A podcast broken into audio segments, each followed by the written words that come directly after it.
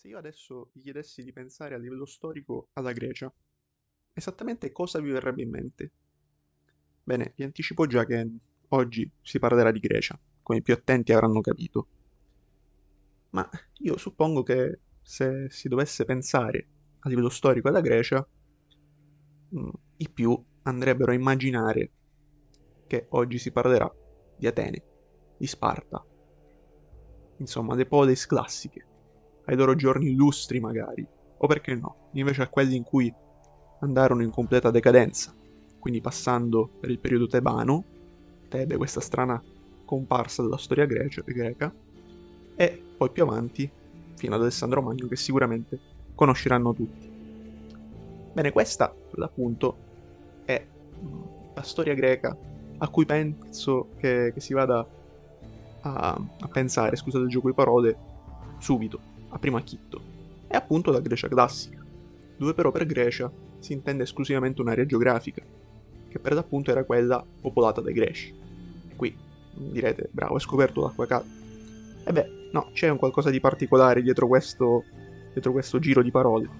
Infatti, il termine Grecia che noi abbiamo oggi è una, un'eredità, ecco, chiamiamola così, dei romani. I romani infatti avevano questo vizio di andare a dare un nome a tutti i popoli che incontravano senza chiedere loro quale fosse loro nome. Eh, infatti, per citare l'esempio più importante, quello che salta alla mente di tutti, che tutti ricordano sicuramente, pensiamo ai cartaginesi. Questi poveretti sono passati alla storia come cartaginesi, ma i romani li chiamavano puni, punici. Qui, in realtà, se vogliamo, c'era una maggiore attenzione dei romani da un punto di vista storico maggiore rispetto a noi. Però, coi greci, diciamo che fecero totalmente di testa loro. Infatti, loro, per Grecia, andavano a intendere quella porzione di terra popolata dai Graicoi, che è una zona dell'Epiro. Poi però per Sineddoche si è intesa come Grecia tutta l'area che noi oggi intendiamo come tale e che già i romani intendevano come tale. I greci invece non si chiamavano così tra loro. Inizialmente, quando proprio si parla delle origini, si chiamavano Achei, per riferirsi a tutti. Infatti nell'Odissea, nell'Iliade, per riferirsi ai greci, dicono Achei, che era un popolo chiaramente della Grecia, e che però anche qui per Sineddoche andava a intendere tutti. Ma più correttamente, i greci erano soliti chiamarsi Elleni, proprio da eh, l'eroe mitologico elleno, da cui, secondo il mito, per l'appunto, ebbero origini i tre più importanti gruppi etnici della Grecia, i Dori, gli Eodi e gli Ioni. La loro terra infatti la chiamano, tutt'oggi, Ellada. Oggi invece, parlando di Grecia, possiamo intendere la massima espressione geopolitica che si può dare a un territorio, ossia un vero e proprio Stato unitario, non più una cozzaia di popoli che condivide la stessa terra, la stessa area geografica, ma una vera e propria realtà politica. Ora, questa continuità col passato in realtà è tutt'altro che continua però. Infatti, ecco, hanno di continuo soltanto questo, se vogliamo, che prima si chiamavano Ellas e oggi si chiamano Ellada, ma sono stati gli unici ad avere questo filone etimologico che eh, proviene per l'appunto dell'Eno, mentre tutto il resto del mondo li ha chiamati greci. Infatti, questo filone però è continuo soltanto da questo punto di vista e non dal resto, perché la Grecia è apparsa sulle cartine geografiche soltanto a metà del 1800, per l'appunto con l'indipendenza greca rispetto agli ottomani. Cari peregrinatores, mettetevi comodi, perché la Liburna sta per salpare. Abbiamo parlato di Grecia, quella di Pericle per intenderci. All'epoca per l'appunto non era un'entità unitaria, ma ogni città-stato andava ad amministrare piccolissime porzioni di territorio, e di tanto in tanto emergeva una di loro in posizione egemone. Spesso si alleavano per combattere nemici comuni, e altrettanto spesso se le davano di santa ragione tra loro. Condividevano la stessa lingua, seppur parlando almeno tre dialetti diversi, che vanno a costituire di fatto delle subculture interne alla macrocultura ellenica. Poi eh, riconoscevano anche di avere un'origine comune, veneravano gli stessi dei, Davvero gli mancava solo unità statale in passato.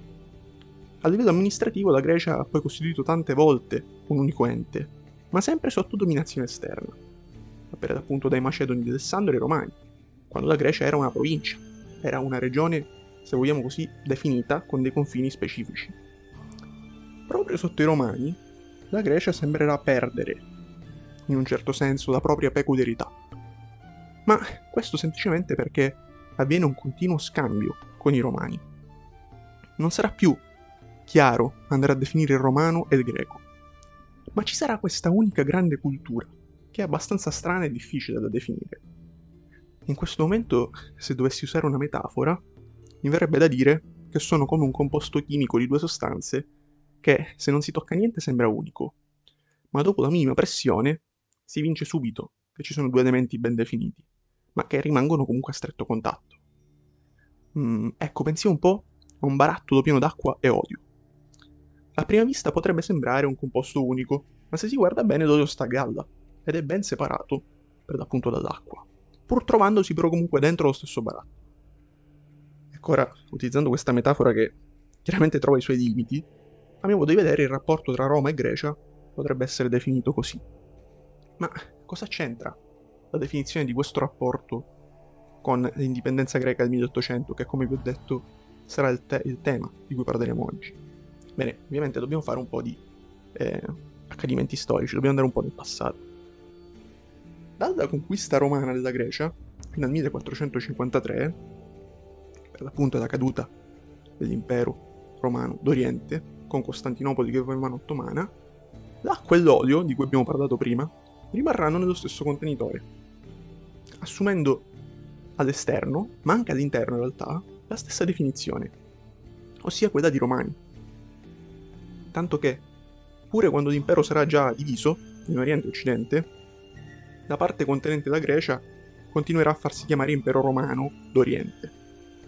Gli stessi greci addirittura, anche quando noi storicamente li abbiamo già definiti come bizantini, loro in realtà a quel tempo si facevano chiamare Romaioi, cioè romani. e anche dopo la caduta dell'impero romano d'Occidente in mano ai barbari, loro continueranno a farsi chiamare Romaioi. Ora, la fortissima assimilazione delle autorità imperiali, della stessa grandezza di Roma, erano state praticamente assorbite dai greci, che le faranno proprie, e continueranno a parlare, anche continuando per l'appunto a parlare in greco, sotto tutto il periodo della dominazione romana. Ma nonostante ciò andranno sempre a identificarsi come romani. Ora, nel 1453, il mondo cambia per sempre. Cade Costantinopoli, con essa cade l'impero romano d'Oriente, che per l'appunto è l'ultimo pezzo dell'impero romano. In realtà poi, sia a Oriente che a Occidente, ci saranno ancora due imperatori, che tra i loro titoli si freggeranno di imperatore romano. Il Sacro Romano Impero a ovest è proprio l'impero ottomano a est. Magari però parleremo un'altra volta di questa situazione un po' particolare. Però adesso andiamo a considerare che l'impero romano è caduto e che la Grecia è diventata un pezzo del puzzle degli ottomani. Un gruppo di questi greci, quindi adesso siamo quando già gli ottomani hanno conquistato la Grecia, quindi dopo il 1453, un gruppo di questi greci si ribellerà, sin da subito, proprio all'istante, all'occupazione ottomana e questi si andranno a ritirare sulle montagne, dandosi a una vita sostanzialmente di brigantaggio. Bene, questi sono i klept, dal greco kleptes, verbo kleptomai che per l'appunto vuol dire rubare, quindi se questi qua chi saranno? Bene, saranno dei ladri, sostanzialmente dei briganti. Ecco, briganti è il termine migliore. Ora, per andare a ristabilire questo equilibrio e per andare a imporre il proprio controllo sulla nuova regione, il sultano ottomano creerà di fatto il gruppo dei cosiddetti armatoloi, ossia una milizia irregolare, composta sempre da greci, però erano leali al sultano. Milizia irregolare vuol dire che erano armati da bene e meglio, per capirci. Invece per quanto riguarda gli altri greci, questi erano spesso volentieri indifferenti alla, alla dominazione ottomana, anche perché era stata lasciata abbastanza libertà, sia religiosa che culturale. E addirittura i rampolli delle famiglie più importanti spesso diventavano funzionari del sultano a corte ma soprattutto questi greci mm, continuavano a farsi chiamare Romaioi. Quindi capiamo bene che non esiste proprio un sentimento secessionista da parte dei greci, al momento della conquista ottomana almeno. Addirittura gli stessi kleptes non andarono contro il sultano per motivi ideologici, ma erano molto più pragmatici. loro puntavano ad avere una qualità della vita migliore, semplicemente non volevano essere sottoposti a, eh, al controllo da parte di eh, Costantinopoli. Passano i secoli e in Grecia sembra che non sia cambiato nulla. Sembra che ancora l'impero romano sia vivo. Tant'è vero che loro per l'appunto si fanno chiamare Romaioi. Finché non si arriva invece alle soglie del 1800, quando tutta l'Europa è influenzata dal romanticismo. Ora, eh, l'ideale romantico è quello dell'eroe classico, l'amante della patria, che sia anche fiero della propria nazionalità. Ora, dove già un sentimento nazionale è affermato, vengono riscoperti i valori della classicità. Mentre nella culla del mondo classico per eccellenza manca l'idea nazionale. Così sono gli stessi europei ad andare a rispolverare l'ideale di uomo greco. Nascono per l'appunto i fidelleni, gli amanti della Grecia. e a questo punto cosa succede allora? Succede che su spinta dell'intelligenza internazionale, dell'intelligenza eh, europea sostanzialmente, nasce a Odessa, che oggi si trova in Turchia, in, in Ucraina, quindi ben lontano dalla Grecia, nasce la Fidiki Eteria, letteralmente significa compagnia degli amici. È, è sostanzialmente una società segreta che mira a ottenere l'indipendenza dell'intera Grecia e che va a ricordare per fini e mezzi la carboneria italiana. Questi organizzeranno tutto dall'esterno. L'idea era quella per l'appunto di espandere la rivolta anche agli altri popoli sottomessi agli ottomani, invocando quindi un unico grido di autodeterminazione.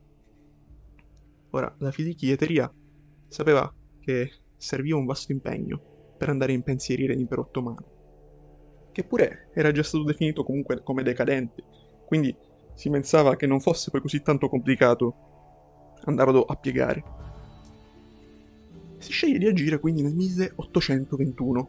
Perché quest'anno? Beh, perché in questo periodo, in quest'anno, i romani sono distratti, e gli ottomani, non è un lapsus casuale, poi ne parleremo nella prossima pillola, gli ottomani sono per l'appunto già distratti da questioni di confine con la Persia e da delle rivolte in Epiro. Precisamente si sceglie di intervenire il 25 marzo del 1821 data simbolica perché è la festa dell'annunciazione per i cristiani. Ora, alla fidichieteria avevano iniziato ad aderire alcuni esponenti di famiglie molto importanti residenti anche in Grecia, che però erano molto legati al sultano, perché spesso, come abbiamo detto, svolgevano per lui ruoli di palazzo. Probabilmente, proprio tramite qualcuno di questi, arriva alla sublime porta non solo la voce, ma anche la data e i luoghi, e probabilmente i nomi, di, del tutto, di, di quando sarebbe venuto il tutto, cioè la rivolta. Così la società segreta è costretta ad anticipare i tempi e deve accendere la miccia in Romania. Perché in quel momento, cioè era previsto che si sarebbero dovuti ribellare per l'appunto diversi popoli e si scelse l'inizio della Romania anche per la sua vicinanza con la Russia e con per l'appunto la sede della fidichieteria che è Odessa. E anche perché in quel periodo i rumeni erano il popolo più eh, in vista per quanto riguarda fini secessionisti nei confronti degli ottomani. Ora, quindi la miccia scoppia in Romania, si accende in Romania. I romeni però non saranno molto utili alla causa greca, perché il loro scopo era solo quello di avere una maggiore autonomia. Così la prima sollevazione guidata da Demetrios Iupsidantis, sarà subito sedata da parte degli ottomani. Tuttavia però le danze erano ormai iniziate e il processo innescato difficilmente sarebbe potuto diventare reversibile. Così più o meno spontaneamente, diciamo, cominciarono nuove ribellioni, questa volta però direttamente in Grecia, e precisamente nel Peloponneso. E cominciarono proprio da chi? Proprio da quei Cleptes e anche da quegli arma- armatoloi che erano passati quindi ai, ai rivoluzionari. I ribelli ottennero subito, più o meno subito, il controllo del Peloponneso e fu dichiarata la nascita della prima repubblica ellenica, che era formata sostanzialmente da tutti i consigli rivoluzionari regionali. Questa eterogene- eterogeneità però poi portò a degli scontri interni e addirittura a due guerre civili per la distribuzione del potere, insomma. Questi scontri portarono sostanzialmente a due conseguenze.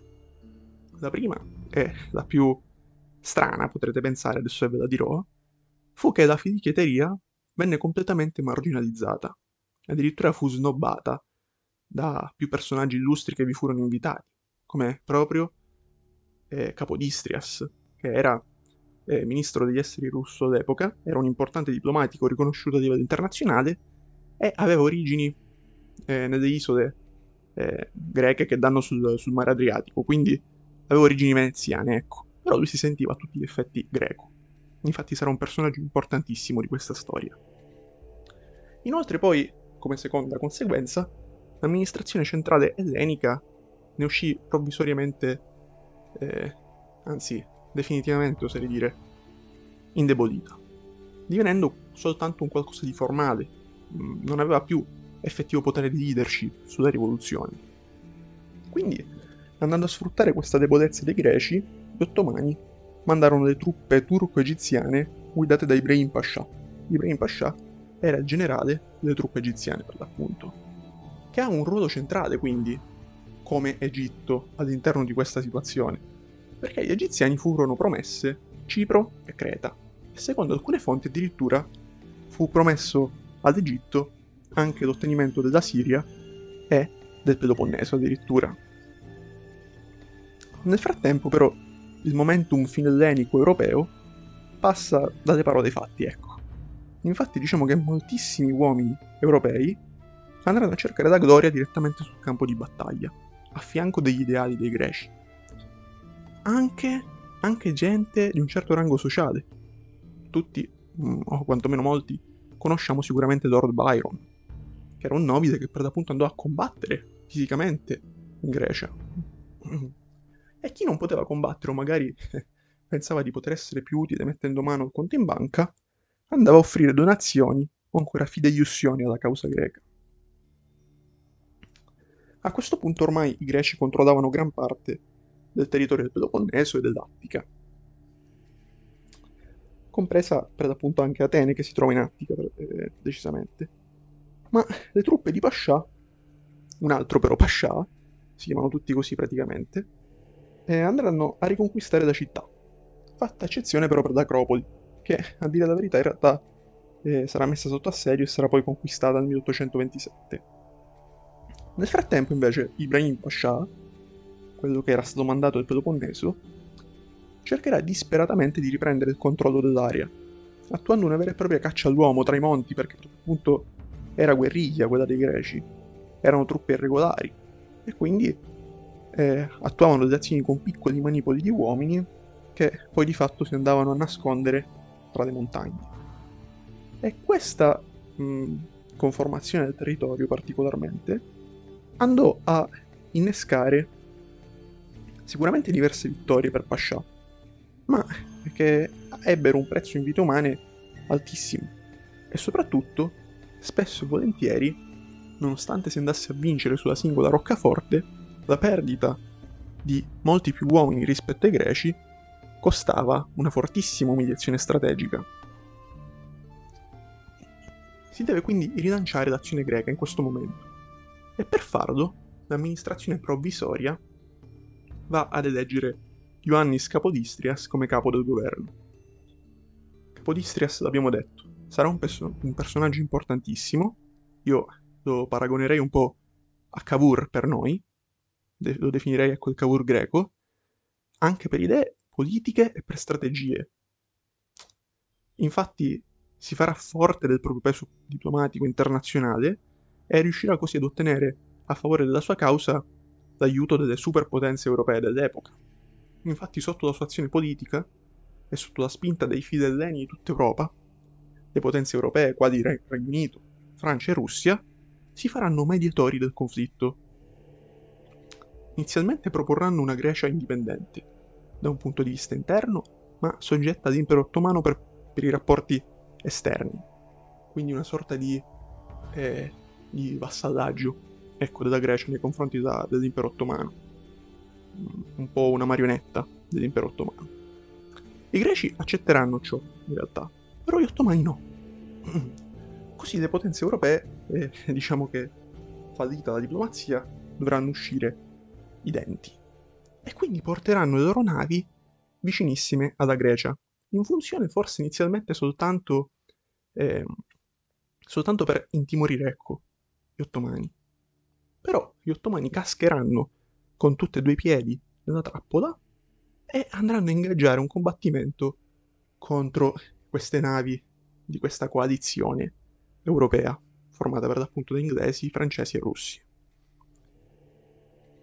Ci troviamo eh, davanti, alla, davanti alla costa di Navarino, per l'appunto nella battaglia navale di Navarino, in cui le obsolete truppe anzi le obsolete navi, perché è una battaglia navale per l'appunto, turco-egiziane saranno affondate da, eh, dalle navi europee. In questo momento verrà scelta anche la prima capitale della Grecia, Naplion, che è una piccola città nella parte orientale del Peloponneso. Ora, forte della vittoria in mare, ma soprattutto di un'intera armata francese, il governo di Capodistrias scaccerà definitivamente le truppe di Ibrahim Pascià dal Peloponneso e addirittura andrà a rilanciare l'azione fino al resto della Grecia continentale.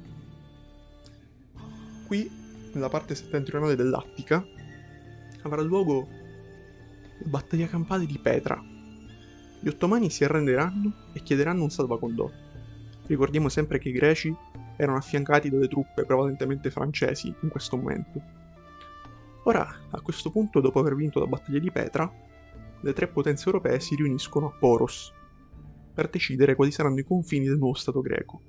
E qui si scontreranno due tesi. Una voleva far giungere lo Stato greco da sud fino all'istmo di Corinto, sostanzialmente soltanto il Peloponneso. E un'altra tesi invece voleva far giungere lo Stato greco fino alla Tessaglia, che si trova molto più a nord rispetto all'istmo di Corinto. Ora, su spinta di Capodistrias e della Russia, della quale lui era stato addirittura ministro degli esteri, come vi dicevo prima, e quindi aveva rapporti molto stretti con loro, e prevarrà questa seconda tesi più generosa a livello territoriale. Così nel 1830 viene firmato il Protocollo di Londra, dove per la prima volta si va a riconoscere una Grecia indipendente. E da questo momento inizierà anche la ricerca di un monarca, perché in quel periodo, come abbiamo visto anche nel caso della brevissima indipendenza siciliana, per legittimare il potere serve un monarca.